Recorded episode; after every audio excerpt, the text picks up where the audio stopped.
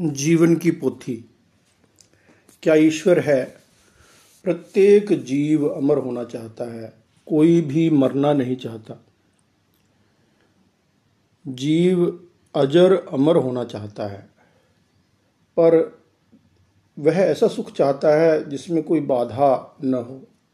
वह ऐसा क्षणिक सुख नहीं चाहता जिसके साथ दुख भी आए। वह निर्विघ्न निर्बाध सुख चाहता है। वह निरंतर अनंत और अबाध सुख चाहता है। वह सब कुछ जानना चाहता है। अनंत ज्ञान।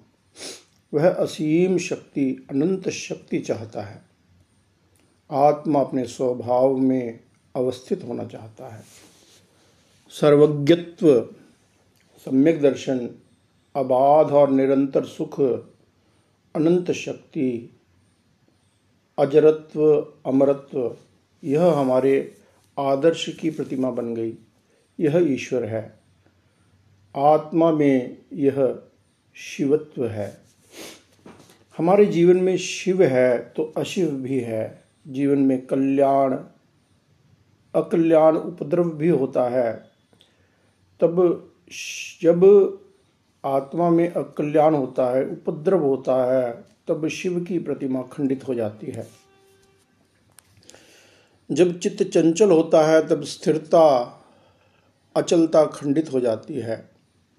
शरीर में रोग, कष्ट, समस्या उत्पन्न होती है, तब आरोग्य की प्रतिमा खंडित हो जाती है। असंयम, निराशा, आसक्ति के क्षणों में आत्मवीर्य की प्रतिमा खंडित हो जाती है। हम उस दिशा में प्रस्थान करें, जहाँ हमारा लक्ष्य है, आदर्श है, ईश्वर है। वहाँ जाने के लिए हमें कुछ अभ्यास और प्रयोग करना होगा। हमें पाँच आचार का अभ्यास करना होगा।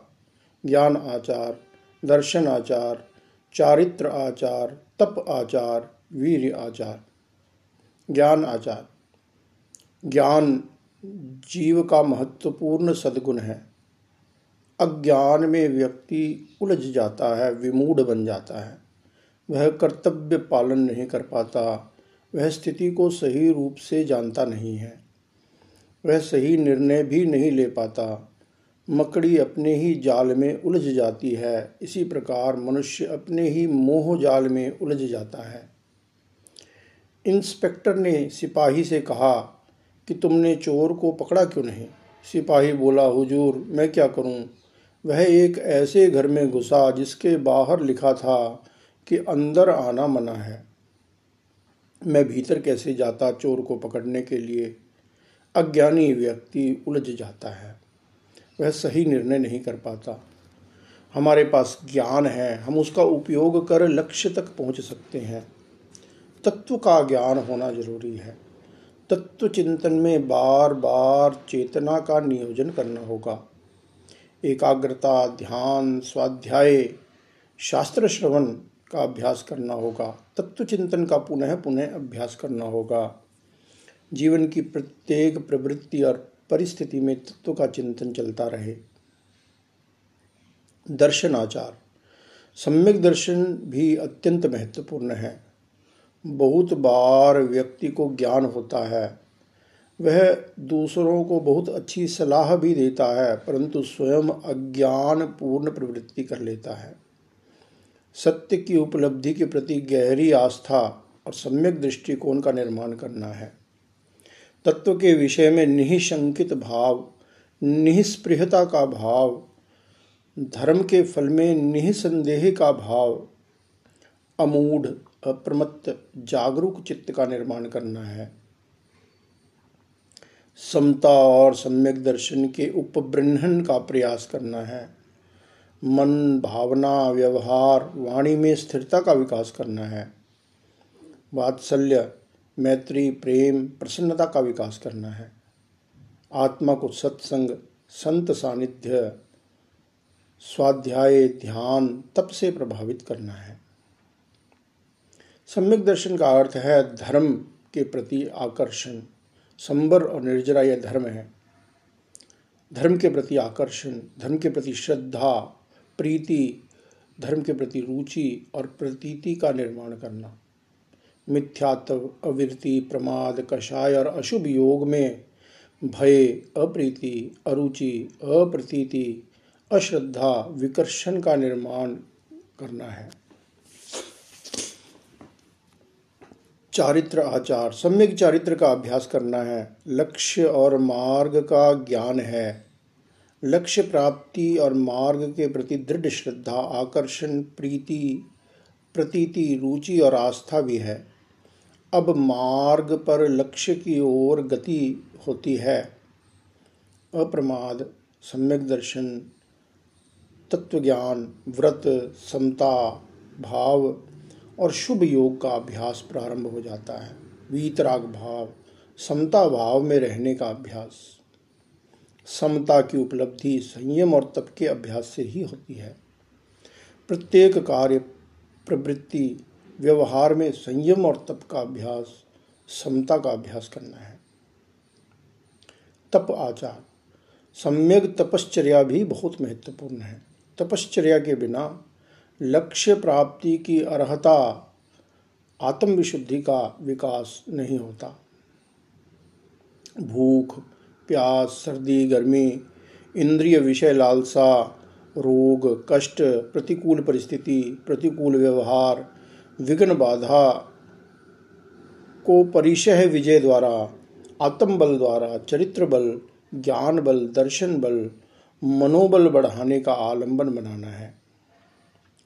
यह तपश्चर्या से ही संभव है। यह इच्छा निरोध, इच्छाओं का शोधन और शुभ योग से ही संभव है। सहनशीलता का विकास करना है। प्रत्येक कार्य, प्रवृत्ति, व्यवहार में संयम और तप का व्यवहार हो। तप के बारह प्रकार हैं। परिचय है बाईस प्रकार के परिचय विजय करना है। समिति गुप्ति की आराधना चार शिक्षाव्रत, तीन गुणव्रत आदि विविध तप के आयाम हैं।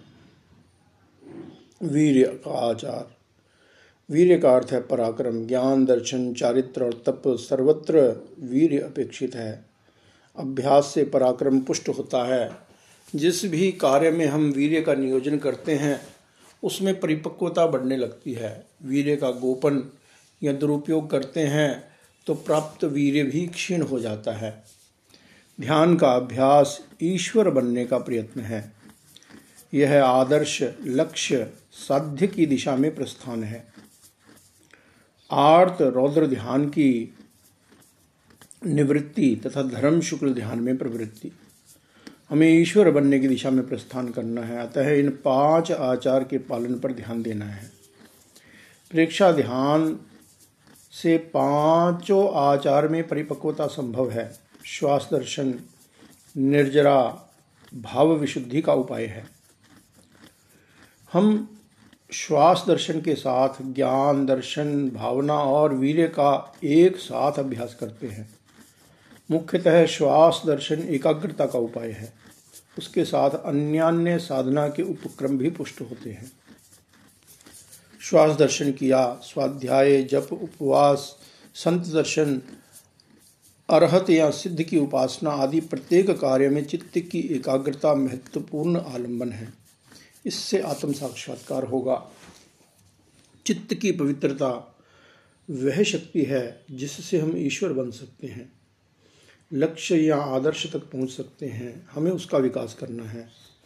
वे ही व्यक्ति आदर्श तक पहुँचे हैं जिन्होंने चित्त को निर्मल बनाया है।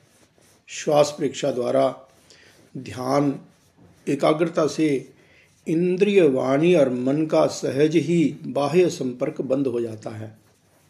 श्वास प्रेक्षा आत्मा की ज्ञान और दर्शन शक्ति ज्ञाता दृष्टा भाव को पुष्ट करने का प्रयोग है। यीशु ने कहा, निर्मल चित्त ही स्वर्ग का अधिकारी है। भगवान महावीर ने कहा, धर्म का आवास पवित्र आत्मा में होता है। जो रिजु है, वह पवित्र है। जो प्रवंचना, छलना, ठगाई, माया करता है, वह अपवित्र है। उस आत्मा में धर्म नहीं टिकता है, जिसमें निश्चलता, सरलता, रिजुता, सत्य है, उसका चित्त निर्मल है। उस आत्मा में धर्म टिकता है। जहाँ निर्मलता है, वहाँ मलिनता का अवकाश नहीं होता। जब चित्त और मन अशांत, अपवित्र, मलिन, विकृत होता है, तब वह बहुत चंचल हो जाता है। राग द्वेष के भाव और विचारों की श्रृंखला बन जाती है। जब चित्त और मन शांत, पवित्र, निर्मल और निर्विकार होता है, तब वह स्थिर होता है।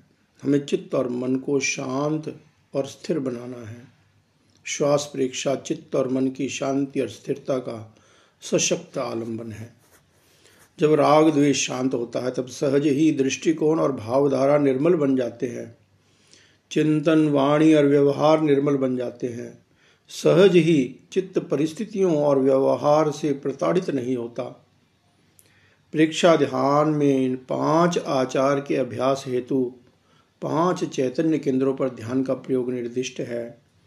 ज्ञान केंद्र से ज्ञान का विकास करना है। दर्शन की शक्ति का विकास दर्शन केंद्र की आराधना से होगा। यह दर्शन केंद्र जितना निर्मल और सक्रिय होगा, हमारा दृष्टिकोण दूरदर्शी, अंतरदृष्टा सूक्ष्म दृष्टा और अंतर शक्ति का जागरण करने वाला होगा। उससे अखंड आत्म साक्षात्कार, अंतर्मुखता, अंतरदर्शन की आस्था का निर्माण होगा। इससे तत्व के आंतरिक अनुभवों का विकास होगा। जहाँ स्वयं का अनुभव पुष्ट नहीं है, वहाँ चित्त और मन में तत्व ज्ञान पुष्ट नहीं होता, स्थिर नहीं होता। चारित्र आचार की आराधना का केंद्र आनंद केंद्र है। यह अनंत आनंद का स्रोत है। चरित्र और आनंद पर्यायवाची हैं। जहाँ पवित्रता है, वहाँ आनंद है। जब व्यक्ति में अंतर्मुखता नहीं होती, तब उसे पवित्रता और आनंद की अनुभूति नहीं होती। वह नशीले पदार्थ, काम वासना, भोजन, भौतिक ऐश्वर्य में आनंद की तलाश करता है। जब भीतर का आनंद उपलब्ध नहीं है, तभी बाह्य जगत में आनंद या सुख की लिप्सा तीव्र होती है। तप आचार की आराधना तेजस केंद्र पर की जाती है। इससे सहिष्णुता, साहस, पराक्रम का उदय होता है। तेजस केंद्र असंतुलित है तो व्यक्ति में अहंकार या हीन भाव दुर्बलता आ जाती है। वहाँ पराक वह पराक्रम नहीं कर पाता। वह शक्तिहीन, अत्राण, अशरण, विवश, परवश, पराधीन अनुभव करता है। वीर पराक्रम की आराधना का क्षेत्र है स्वास्थ्य केंद्र तथा शक्ति केंद्र। पुरुषों में अंडकोश का बहुत महत्व है। अंडकोश स्वस्थ रहे, इसके लिए ब्रह्मचर्य अत्यंत आवश्यक है। प्रचंड कामुकता या कामवासना की अति के कारण यह पैलरिक प्रदेश कमज़ोर हो जाता है। इससे वीर्य में स्पर्म्स भी कम हो जाते हैं, मस्तिष्क और स्नायु संस्थान भी कमज़ोर हो जाता है। फिर ज्ञान की निर्मलता नहीं रहती। वह मोह से ही बार बार प्रतिहत होता है, वह सहन नहीं कर पाता। तब की शक्ति का उपयोग नहीं होता। काम वासना की अति से सारा व्यक्तित्व मलिन हो जाता है। वीर समस्त कार्यकलाप के लिए आधारभूत तत्व है। वीर का क्षरण नहीं, अपितु उसका संरक्षण और विकास अपेक्षित है। आसन, प्राणायाम, ध्यान, उपवास, जप, संयम के द्वारा वीर्य का संरक्षण और परिवर्धन संभव है। शक्ति, वीर्य का नियोजन, ज्ञान, दर्शन, चारित्र और तप की आराधना में लगे। इसका अर्थ है वीर्य का नियोजन मोह, राग, द्वेष, कषाय भाव में ना हो। श्वास परीक्षा और धर्म ध्यान से स्वास्थ्य और शक्ति चैतन्य केंद्र और तत्संबंधी ग्रंथि तंत्र के स्रावों का संतुलन होता है। बुद्धि, अंतर्दृष्टि, चारित्र, तेजस्विता, मनोबल और सृजनात्मक शक्ति के संवर्धन हेतु ग्रंथि तंत्र के स्रावों का संतुलन अत्यंत आवश्यक है। इसके लिए आवश्यक है संयम और तप, संबर और निर्जरा द्वारा ज्ञान, दर्शन, चारित्र, तप और वीर्य के आचार का पालन। हो, इंद्रिय विजय, वाणी संयम, मन संयम और शरीर संयम का विकास हो। हमारे पास ज्ञान, दर्शन वीर की संपदा है। हम उसका नियोजन तुच्छ भौतिक सुखों के लिए न करें। पदार्थ का महत्व आवश्यकता पूर्ति तक ही सीमित है। वह सुख, श्रेष्ठता, सम्मान, बड़प्पन का मापदंड नहीं बन सकता। हम ज्ञान, दर्शन वीर की संपदा का नियोजन, आदर्श स्वास्थ्य संबंध, व्यक्तित्व, ज्ञान, दृष्टिकोण, चिंतन, वाणी, चारित्र और व्यवहार के निर्माण में करें। हमारे भीतर ईश्वर का अनुभव जागे, फिर यह नहीं पूछना पड़ेगा कि क्या ईश्वर है।